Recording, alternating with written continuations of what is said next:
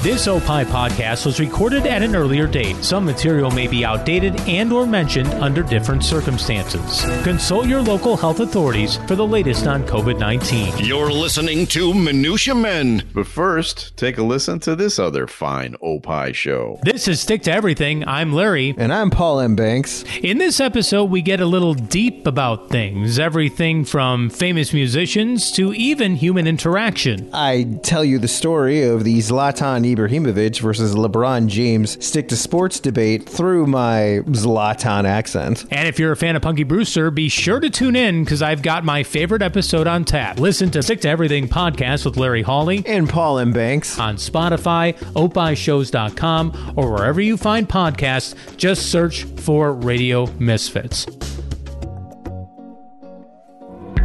The following is a Tony Lasano podcast, an Opie production on the Radio Misfits Podcast Network. This is Minutia, Men, with Rick and Dave.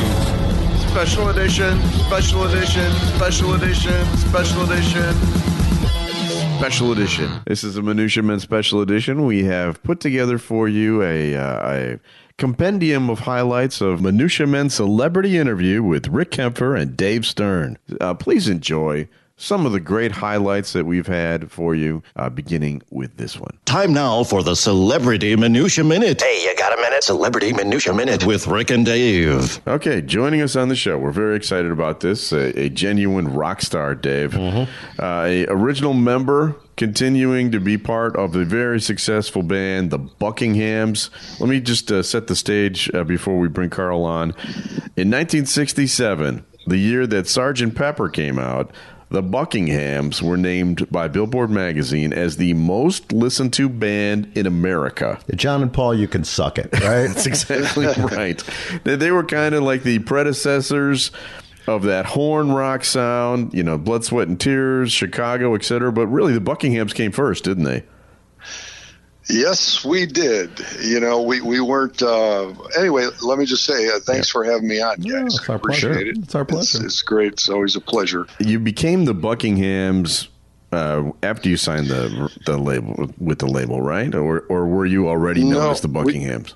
We were already the Buckinghams. You know, we, we were, um, when we won the audition, a lot of bands auditioned for that TV show, Right. Time Hits. We were still the Pulsations. Okay, that's a cool Great name. name. Yeah. the Pulsations. And uh, Sounds anyway, dirty. So, yeah. Well, maybe that's why they made us change. right, the name. I don't know. But the, but the other thing too was WGN. Um, well, the, the station was pretty straight laced at the time, and Right. But they they wanted to capitalize on the British invasion too, Makes sense. and uh, so they came up with. Uh, actually, we, we became friends with uh, a guy who was a security guard who worked for the station. Uh, his name was John O'Pager.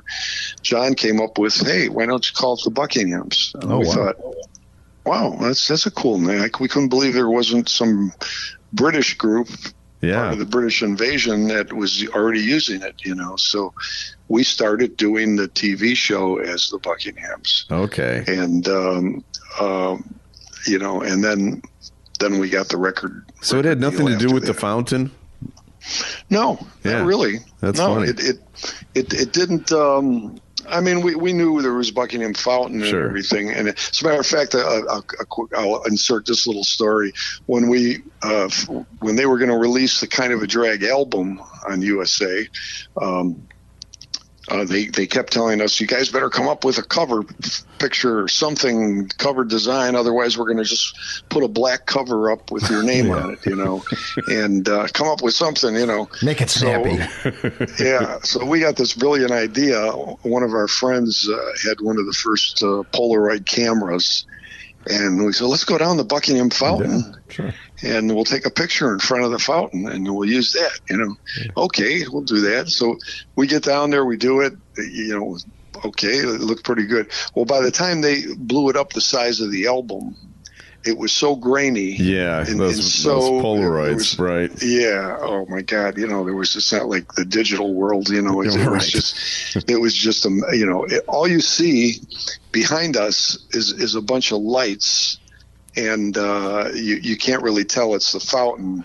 and we looked kind of grainy too. But you know, it's something about it. It was kind of cool looking too. Yeah. At the same time, you know, it was like uh, just a, a, a really cool looking. Uh, picture so that's what they used and it was buckingham fountain behind us but like i said you couldn't tell what what that was back there just some lights you know so that was uh, as close as we came to identifying with uh, the fountain You know, so this all was happening just a year or two out of high school, right? So you're basically oh yeah so yeah and you're a Lane Tech grad, right? Are you from Lane Tech, right? right lane tech You're talking to one buddy. You're talking to another Oh, Lane. Tech grad. Um, great were you What there? you, I, uh, what year did you graduate Uh, I was 1981, uh, and you're the way after me. Yeah, a little bit. But but the front my freshman year, we had to swim naked. Were you there for the naked swimming years? Yes, Is yeah. kind of a drag, wasn't it? it was, you know. What a sick it was- thing that was. Yeah, I like, mean, people don't even believe that that really happened, Yeah. but they did it for years. Yeah, why did they? I don't know. Yeah. What was that all about? Yeah, you know? I think you don't Uh, want to know. yeah. yeah, I don't want to know either. you That was before the Me Too, the hashtag Me Too era. exactly. There might have been uh, Yeah. some creepy coach. Yeah, yeah, Right. exactly. Okay, joining us on the phone. This is a, a big moment Thrill. for us at Minutia Men. We have uh, all-time Cubs great. Uh, he was a star on the Cubs when I was a kid and Dave mm-hmm. was a kid. We used to watch him all the time. Good old number 23. He roamed third base and second base. I believe he played every position on the Cubs except for center field, pitcher, and catcher. Is that correct? Possibly. Possibly. I think I know more about him than he knows about himself. It wasn't that long ago. Carmen Fanzone, thanks for coming on the show. Oh, my pleasure. My pleasure. So uh, you played on the Cubs back in the '70s. You you were uh, teammates with several Hall of Famers, correct? Yes, right. Billy Williams, Ron Santo, Fergie. Fergie. Fergie and um, um, let me see, uh, Ernie Banks. Yeah, Ernie. Ernie. My my first year, I came up in the end of '71, and that was Ernie's last year as a player. And I got to the last weekend of this of the season. I got to play third, and and he played first. So I got I got a chance to play with him the last weekend of the '71 season. And then um, he became a coach for the next couple of years, and of course I was there at that point. Oh, So was Ernie a, a good guy? Yeah, he was a good guy. He was. Uh, everybody loved him, and um, he just uh, he was Mr. Cub. yeah. Yeah. So everybody, he was adored by everybody. Yeah, So now back back in your day, you guys also uh, when you went on the road, you had roommates, right? Uh, yeah, yeah. Um, I had. I, I was fortunate enough that that uh, Blake Cullen, who was the traveling secretary at that point, uh, he said anybody that plays the trumpet should have a private room. so, You're going so I- to bother everybody else, right? Yeah, so I, I got. Um, I didn't have to room with anybody. What a great ploy. That was brilliant. Yeah, that was uh, my first year. I might have roomed uh, maybe with Gene Hiser for a short time, but but he said that uh, that's what he told me. He said anybody that plays trumpet should have a room by himself. So I didn't. I didn't have to. to Well, uh, well, if you played the drums, you'd get the whole damn floor, probably, right? probably. Did you probably. travel with your trumpet? Oh, always. I always took it with me, and uh, I was always looking for. You know, I was just. I would always try to practice a little bit during the day, and and at night after the games and stuff. Even on the road, I was looking for places to play. In, in Chicago, I were there were there any seedy jazz clubs that you would play? Because you had all day games Oh yeah, in Chicago, right? Right, right. It was all day games then. So I, uh, the first place that I that I sat in was the back room down on Rush Street, Oh yeah. and uh, I used I used to go there a lot, and that was uh, it worked out perfect for me because, uh, like you said, we were we were playing all day games at that point, and I met some musicians there, Judy Roberts and a bunch of other people, and Danny Long, and I would go sit in with him. and Uh, You know, um, Joe Pepitone. We've heard. Hi- I read his autobiography. He seemed to be uh, someone who definitely liked a drink or two. Uh, did you see any of that with Joe Pepitone? Uh, and and plus, what's the story with his hair? Was that really a wig, or what? What are we talking? Yeah, he um, he was a distinct personality. He was um, he was Joe Pepitone from probably the date he was born, and he still. I just saw that he just turned 70, 78, I think he's a year older than me, and he had a wonderful career. You know, he just. Uh, um, when I think of when I think of Joe, you know, I just uh, it was of course his his hair pieces and stuff are legendary. You know, Right. and he used to um, he wouldn't go out to the national anthem, you know, because he didn't want to take his hat off. And and Did then, you did you guys ever like was- hide his hairpiece before? Or he would have killed you well, probably. no, I wouldn't. I, I wouldn't. I wouldn't try that. But uh, and there was one time that he was, you know, that he was catching a pop up. you know, and it was a windy day, and he was he was holding his hat down with his one hand, and and uh, and catching the ball with the other hand.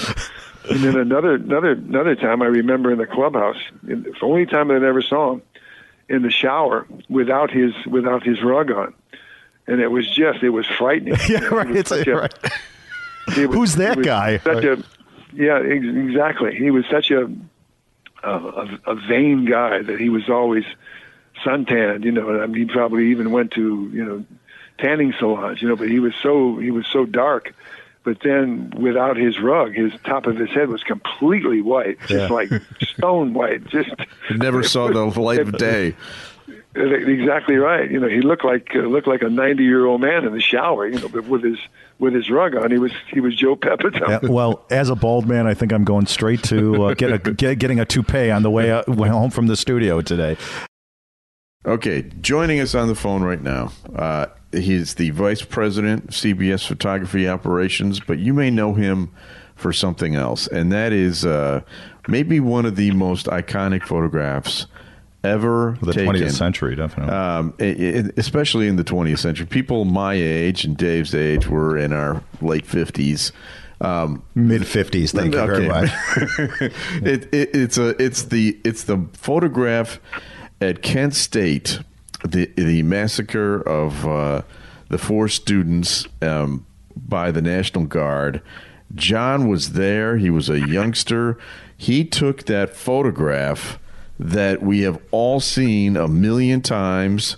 Um, could you tell us, just paint the picture of what it was like on that day at that time? Well, at that time, it was it was uh, the whole day was very surreal.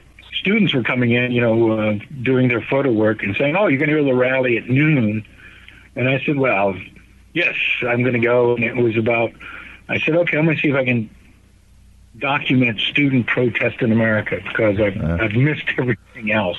So when I got to the other side of Taylor Hall, uh, the crest of that hill, I noticed that the large contingent of group, uh, guardsmen, about 80, 85, something like that, guardsmen are in helmets and gas masks, and uh, they're pointing their rifles at them. And I'm going, oh my God, this is this is the best picture I've Yeah, ever right. taken. This Yeah. is Hold it right there. fantastic. and I'm, you know, and I'm looking around saying, did anybody get this picture? And I'm walking up the sidewalk saying, well, that, that was an interesting thing. I think it's all over.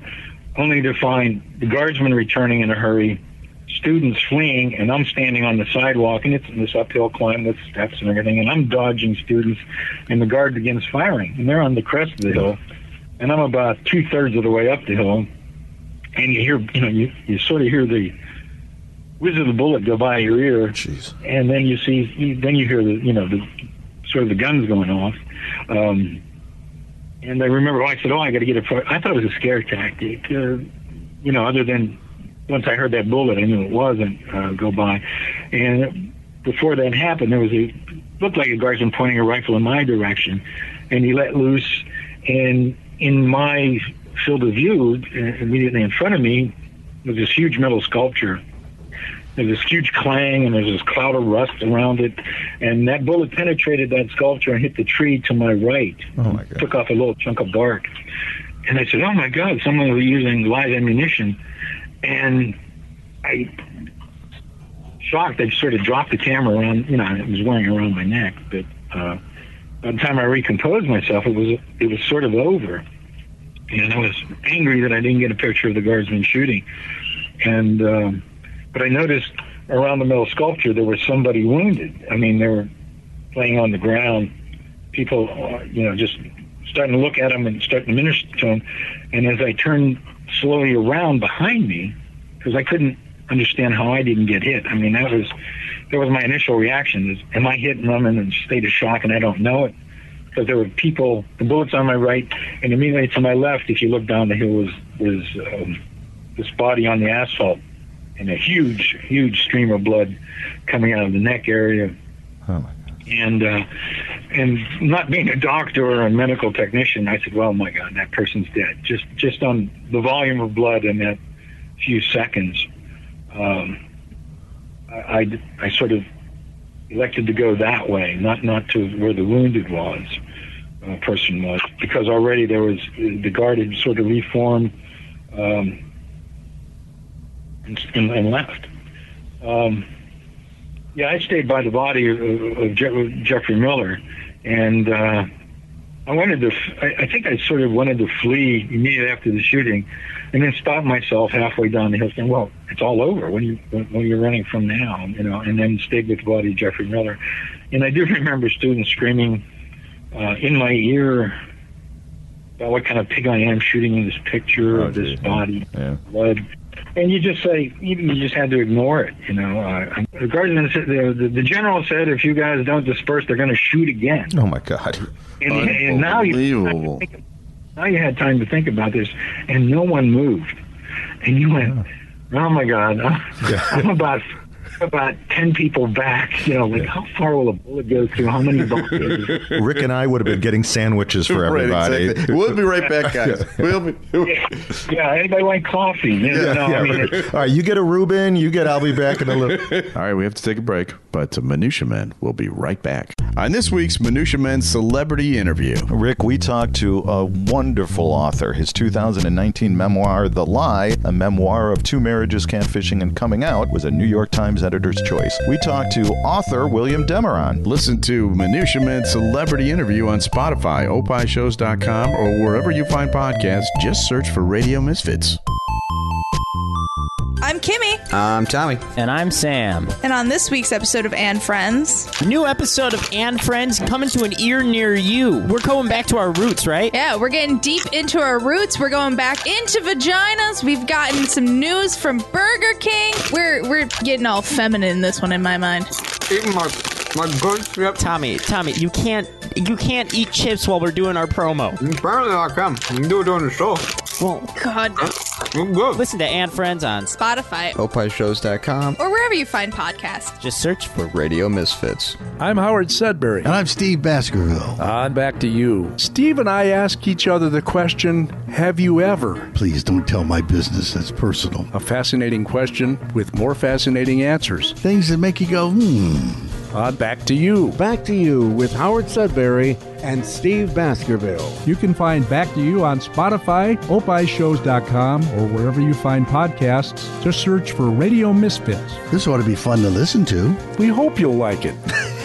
And we're back. Okay, joining us now on the telephone, uh, somebody that we've known for a, a few years, one or two years, a man who is known to Chicago television viewers as Fox 32's Dane Placko, a journalist, a reporter. I like how you just kind of did your Dane Placko face when you just Well, said I, Dane I, Placko. I not only there- did I did the is voice there a and the Dane face. Face? oh yes, Oh, wait, that's all. Have you not been listening to our podcast, Dane? All we do is talk about you.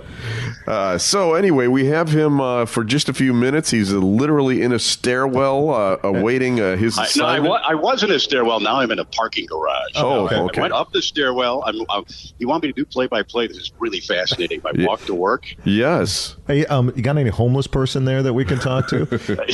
you know what? Actually, there probably will be. A few. if you like, I can. So we should try to make this as uh, real of an interview as possible because Dave and I are professionals, and you're a professional. And one of the things that our listeners uh, would be most interested in is some of the stories that you've covered. And for me, the one story that, that I've heard you tell before, which I could hear a million times, is the story of when you were in Milwaukee as a reporter. And you stumbled onto the Jeffrey Dahmer story. Can you please tell us that story? So, so yeah, it was a Monday night. It was like I think the summer of 1990. I want to say it was a hot night. I'd worked a two to ten shift, uh, two to ten thirty. Did something on the ten o'clock news. I was working for the ABC affiliate up there. About midnight, I'm driving home, and to get home, I had to go down uh, 94, the main expressway that cuts through Milwaukee, east west, that ran by the old county stadium. And as I'm driving down, I Again, my car didn't have good air conditioning. Uh, Because you were too cheap to fix it. yeah, okay. so I had the windows rolled down. And as I'm driving along the interstate, I hear all these sirens. And I'm looking around. I don't see any smoke. I don't see any fires. Just, I hear a lot of police sirens, fire department sirens. I thought, that's odd. I get home, and within a couple minutes after I walk in the door, my phone rings. It's our overnight producer, young girl who was just out of Marquette University, was working the desk and, and producing the morning show. I answer the phone, and she says, "Heads in the refrigerator. In the refrigerator." I said, "Slow down, slow down, Katie. Hold on. Whoa, whoa, whoa, whoa, whoa." And I said, "What are you talking about?" She's listening to the police scanner, and she hears the cops talking about finding some heads in this guy's refrigerator. and uh, I said, "Nah, that can't possibly be. And she's probably just having some fun on the on the on the scanner on the two way." I said, "Call me back if it's anything." So 20 minutes, she called me back, and uh, yeah, it was it was Jeffrey Dahmer, and we were all out there the the following day when they were bringing the uh, refrigerators out and all the yeah. Well, that that's a great story. I love that story. Dave Dave has one that he wants to hear too. Remember the uh, the one that happened in 2003. Your, oh, your favorite oh, moment. Oh, of all yeah. time. Uh, Uncle Dane, tell the story when your heart got Yeah. broken about Bartman and what was going on there. Yeah, yeah, yeah. You you just want to hear it because you're a Sox fan. This is I've joked about this is like White Sox fan. Oh, it's porn. Yeah. It is. It is. Yeah. I, I'm on Pornhub right now. Porn Cub, not Pornhub. Porn Cub.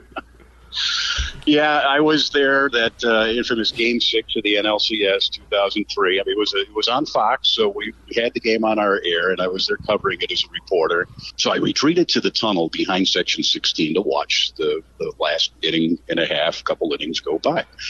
And I saw the ball off the bat that kind of curled the foul ball down the left field line, and I didn't see what happened because I was the, the tunnel sort of obstructed my view a little bit. But I heard this weird reaction from the crowd, and I asked the guy sitting up uh, above me. I said, "What?" He said, "Uh, "Some guy reached out for. I couldn't really see. There was no video board at Wrigley at that time. Remember, there was no replay system in the ballpark. So you, you know, if you didn't see the play, you didn't see it. So that the, the you know you see Alou going crazy. Something clearly had happened, but I wasn't quite sure what. And then it all started to fall apart. And you know, I don't need to tell you the story. Dave, do you want to recite the sort of details? You probably I can't talk right extra now. memory, right? There's too much blood rushing somewhere right now. I cannot talk right now. Okay, this is an exciting moment for the Minutia Men uh, show. We have um, a uh, world famous author. He wrote uh, politically correct bedtime stories. That was his first book. Which, Dave, do you know that it sold more than 2.5 million copies in the United States? I think that's about 2.5 million more copies than the Balding Handbook, the five stages of grieving for your hair. It also has been translated into 20 languages. 20 more languages than the Balding Handbook. I think 19 more. I Okay, I'm true. pretty sure you got English. Good boy. Uh, 65 weeks on the New York Times bestseller list. He's written, uh, you know, other ones. Uh, once, once upon a more enlightened time, politically correct holiday stories. Those were on the New York Times list. Uh, this man is a. Uh, He's a gazillionaire. Yeah. Oh my God. Yeah, yeah, he- well, he's charging us sixteen hundred bucks to do this. Did well, you know I- that? I'm just excited to have him on, uh, uh, like an, an actual legitimate author on our show. Welcome to James Finn Garner. How are you, Jim? Good morning. I'm still waiting for the check from you guys, by the way. it's in the mail. Yeah, you can wait Oh, all yeah. you want, buddy. Uh, hey, the real tapes. So anyway, your book is a New York Times bestseller. I think we've already established that. I I think it's brilliant. I I laughed out loud as I read it, and I remember thinking because this was kind of my shtick for years. The whole uh, how ridiculous the the fairy tale stories that we were told as kids were, and how mean they were, and how how how uh, politically incorrect they were.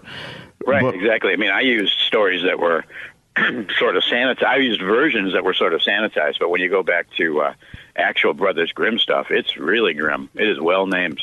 Yeah. No, it's cannibal, cannibalization. It's yeah. I grew up uh, with German parents, so I mean they would they would tell me these stories, you know, in the original form, and I would go to bed like, "Ah." you know, my my my father used his favorite story was that Hansel and Gretel story where they leave the children in the woods to die. hmm Did he ever tell you that story, like when he's driving out? and- oh yeah, you. Uh, he actually one time gave my my sister and I each a piece of rye bread, and said he was taking us out to the woods to leave us there if we didn't stop fighting.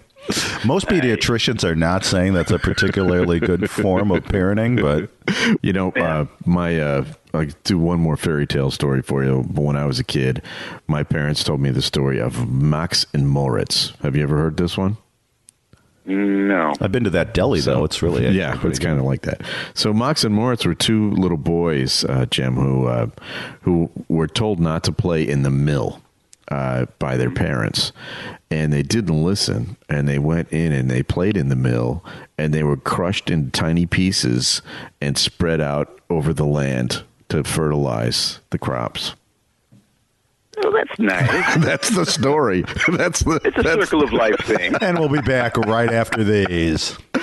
Ah, so anyway, let's let's get off this. Let's get off the fairy tales. Now, you and I have gotten into uh, two musical fights on Twitter and Facebook. Um, at, at one point, um, I made the case that if the Beatles had stayed together, that their 1970s albums, the early 70s albums, would have been better than the Rolling Stones. This apparently was a bridge too far for you, and you were outraged. Please make I would please make the case. You well, for one thing, it's a huge leap to say if the Beatles had stayed together, since they were basically kind of creating apart after 1968, uh, and they they so their creative time as a band, as a foursome, I would say was about five years long, right? Because then it became Yeah. a McCartney thing and a Lennon thing, and George couldn't get a song in, and blah blah blah blah blah. Yeah. So you have to get over that hurdle that they would stay together. But their their actual creative time as a songwriting group was like five or six years, right? Well, yes, so fairly good years. Yeah. Well, they were good years. Yeah, Yeah. they were okay. Yeah. And um, I would point out that the Rolling Stones had those strong songwriting years from about 66 until about uh, 76, with a couple of things popping up and, you know, Keith's blood, whatever. I just think the Beatles, marvelous as they are, um, come from a tradition that, that is not at the bedrock of rock and roll. They, they pursued Buddy Holly stuff, and the Rolling Stones pursued Muddy Waters kind of stuff, and that is the that is the core bedrock foundation of rock and roll is the blues. Okay, well, I so guess you can't yeah. go back to the. Uh, I've got you guys dumbfounded now. Well, you're no, no. considerably smarter than Rick. so No, I'm no, on- I'm I, on I've already got my right coat on. I'm walking out the door right now. And we're in and we're in Rick's mom's basement too, which is all, uh, I won't very be. I won't be home when you come here. I won't be home when you get here, Rick. Okay. I, you know, I'm not going to debate it with you anymore. We did on Facebook, but I just wanted to let you get your uh, incorrect opinion out there. Um, That's fine. Then the other the debate that we had on Twitter, in which I also outraged you uh, inadvertently. You two need jobs. was uh, you were uh, on a Roxy Music uh, rant, and I pointed out that I kind of like the song "Love Is the Drug." And wow, uh, please uh, let our listeners know what uh, what offense that was. Well, I mean, you could like songs. That's fine. I would not say that that's a good rock, Roxy music song. I would say that's a terrible Roxy music song. But you can like it. That's fine. There are terrible songs we all like. But the crummy, cute lyrics, the uh, lack of good guitar work, uh, since Manzanera was no longer with the band, um, the lack of experimentation, the uh, the lack of Andy Mackay on saxophone, just makes that a throwaway party song. You know, instead of like remake, remodel, or uh, or even Thrill of It All, like a booming wall of sound song like Thrill of It All, um, just knocks that song out, knocks Love is a Drug out of the water. Okay. It's just, you can't sing along with some songs, but it's like you know, it's just not, it's not in the same league. It's just not. Yeah, take that, Rick. Okay, well, I, I did. I took it. I took it. I took. I took not only uh, Take it again. Yeah. and enjoy it. Good for you. You know, I've been trying to take him down for 30 years. Thank you. That has been our special edition of Minutia Men. We'll be back again next week uh, with uh, with another edition of uh, a brand new edition uh, that will be uh, produced by executive producer Tony Lasana of Opie Productions. Will be distributed by Ed Silla of the Radio Misfits Podcast Network. Next week's brand new edition of Minutia Men will return right here. This OPI podcast was recorded at an earlier date. Some material may be outdated and or mentioned under different circumstances. Consult your local health authorities for the latest on COVID-19. Proceeding was a presentation of OPI Productions. Find our other great shows wherever you find podcasts, including opishows.com. Thank you. This has been a presentation of Opie Productions. Tony, can you shut up? Coming up on the next episode of the Car Guys Report Informed Automotive, we talk fastest, rudest, oddest, and more.